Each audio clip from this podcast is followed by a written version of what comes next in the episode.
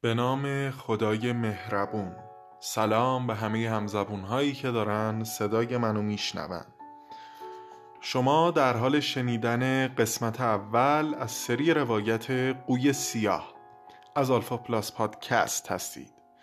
این کتاب اثر نسیم نیکولاس طالبه و این قسمت به آشنایی کلی با کتاب و خوندن دیباچه و مقدمه میگذره. و در 29 فروردین ماه 99 منتشر میشه. راه های دسترسی به ما از طریق کانال تلگرام at sign alpha underline cast و همه اپ های پادگیره. کافیه اسم کانال ما یعنی Alpha Plus Podcast رو داخل اونا جستجو کنید. این اثر یه تحفه و هدیه که به صورت رایگان در اختیار شما قرار می‌گیره. امیدوارم مفید باشه. انتخاب این کتاب چند تا دلیل داشته. اول اینکه به شدت متن جالب و مفیدی داره برای همه نه فقط یه گروه خاص. و دوم اینکه خیلی سخت و سنگین ترجمه شده. و من تصمیم گرفتم با دانش خودم از متن اصلی برگردان کنم و برای شما بگم. خب از اینها بگذریم. دقدقه و نگرانی هاتون رو کناری رها کنید. لبخند رو به صورت ماهتون بنشونید. بزن بریم.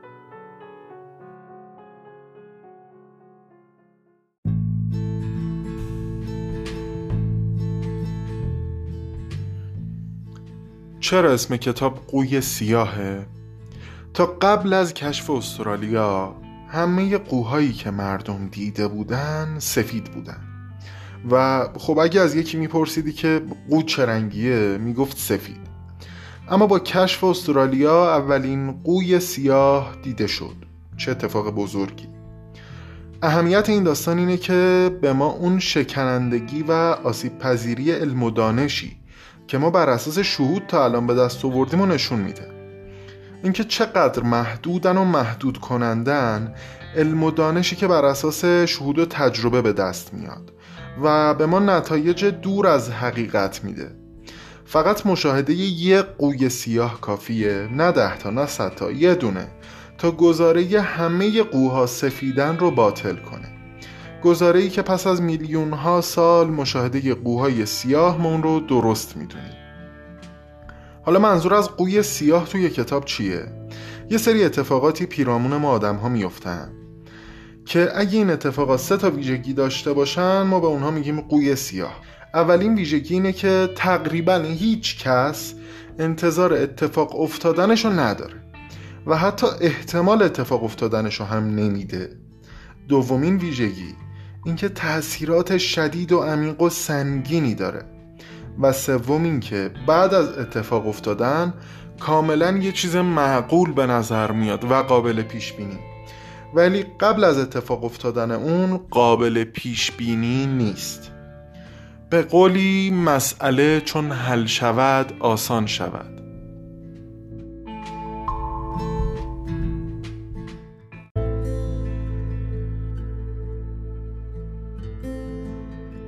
قوهای سیاه می‌تونن اتفاقاتی باشن که ما انتظار نداریم ولی اتفاق میفتن یا برعکس اینکه از نظر ما یه اتفاقی حتما باید بیفته ولی این اتفاق نمیفته اینطور نیست.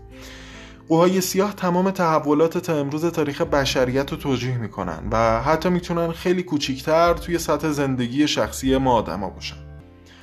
مثل آشنا شدن با یه نفر یا به هم زدن با یه نفر یا از دست دادن یه عزیز یا اخراج یا استخدام شدن توی یه شغلی که زندگی ما رو تا همیشه یه جور دیگه می‌کنه.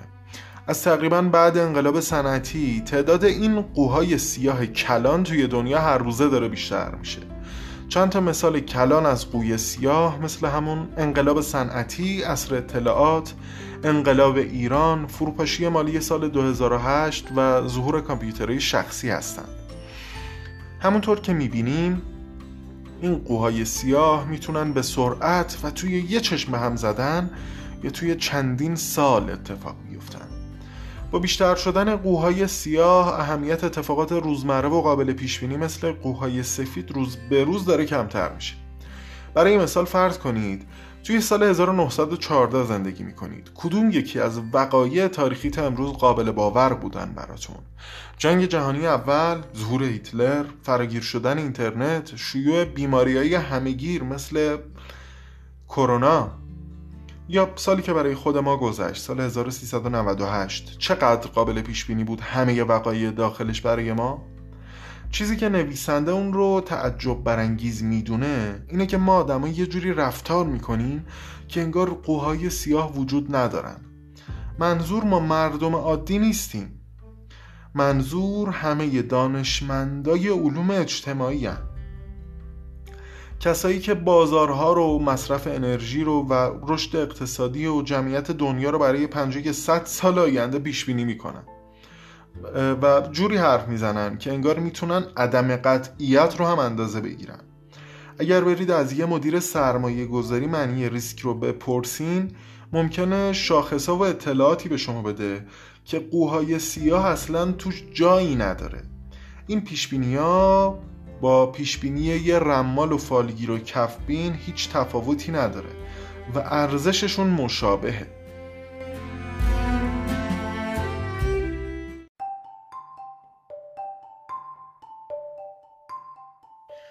موضوع اصلی که کتاب در موردش صحبت می‌کنه اینه که ما نسبت به اتفاقات شانسی کاملا کور و و اینکه چرا هرچی بیشتر یه نفر اهل حساب کتاب باشه و خودش آدم زرنگی بدونه به جای اسکناسا سکه ها رو می‌بینه. به جای دی برنج دیس برنج رو می‌بینه.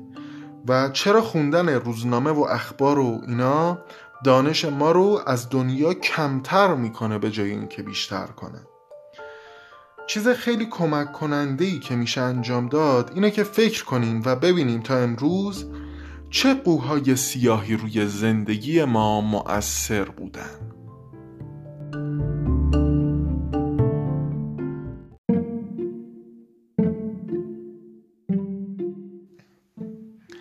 چیز مهمی که وجود داره اینه که ارزش چیزایی که ما نمی‌دونیم خیلی مهمتر و بهتر و با ارزشتر از چیزهایی که می‌دونیم. مثلا به حادثه 11 سپتامبر 2001 یا فروپاشی مالی سال 2008 توجه کنید. یا خیلی اتفاقات دیگه. شما یه سیل زلزله خوردن بمب اتم به یه جایی انفجار راکتور هسته ای سونامی و همه این حادثه ها رو در نظر بگیرید. اگر ما به هر روشی می‌تونستیم پیش بینی کنیم و احتمال می‌دادیم که این اتفاق قرار بیفته. می‌دونستیم که این اتفاق قرار بیفته. خودمون رو در برابرش ایمن می‌کردیم تا از تلفات جانی و مالی خیلی زیادی پیشگیری کنیم. او سیاه به یه روش دیگه توی کسب و کار هم صدق می‌کنه. فرض کنید که شما آشپز یه رستورانید.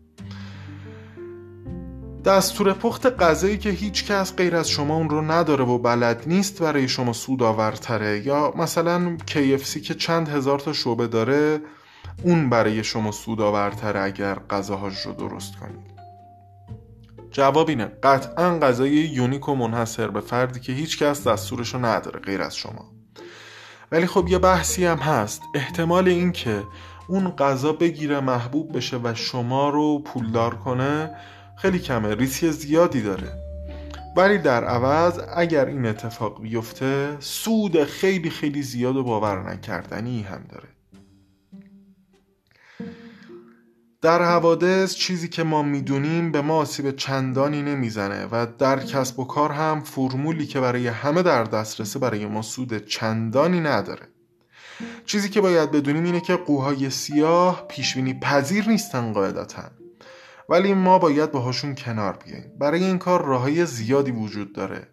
به شرط اینکه به جای تمرکز روی دانسته ها و آمارا و نمودارای شهودی روی نادانسته ها و چیزایی که نمی‌دونیم دقت کنیم تمرکز کنیم. و این کار خیلی فواید داره. مثلا می‌تونیم خودمون رو در مسیر قوهای سیاه خوشیمن و دلخواهمون قرار بدیم. چیزایی که برای ما سود دارن. چرا؟ چون توی این اتفاقات چیز کمی از دست میدیم ولی خیلی بیشتر به دست میاریم توی اتفاقات قوی سیاه خوشیوم برای مثال اگر شما چیزی رو از دست بدید برای مثال ده میلیون تومنه. ولی اگر قراره برای شما بازدهی داشته باشه چندین میلیارد تومن برای شما بازده داره.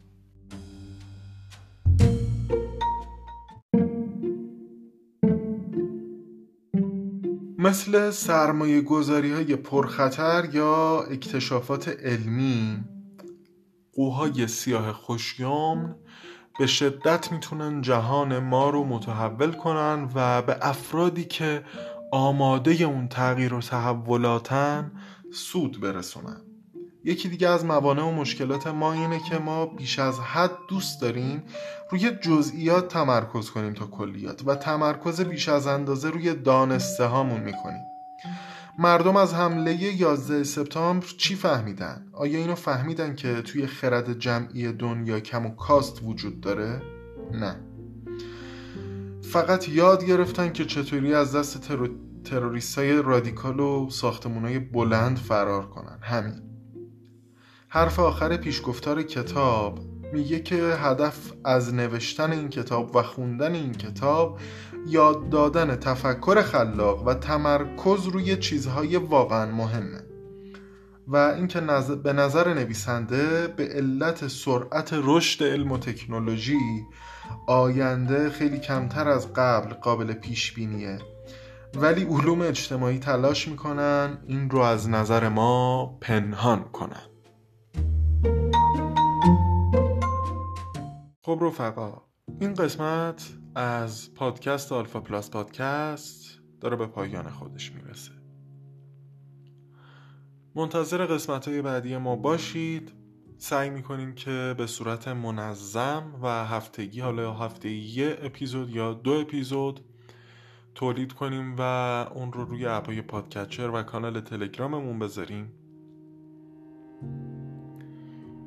این تلاشیه که ما می‌کنیم. و تنها امید من اینه که شما از این کتاب لذت ببرین و استفاده بکنین. مطالب خیلی گیرا و خوبی رو به ما یادآوری می‌کنه آرزو می‌کنم که شاد و خوشحال باشید و خندان ثروتمند و پولدار باشید راضی و پرروزی باشید عاشق و معشوق باشید محبت کنید محبت ببینید دوست داشته باشید دوست داشته بشید و یادتون نره بذارید رویاهاتون قلقلکتون بدن چون همه چیز از یه رویا شروع شد. خدا نگهتون داره برامون.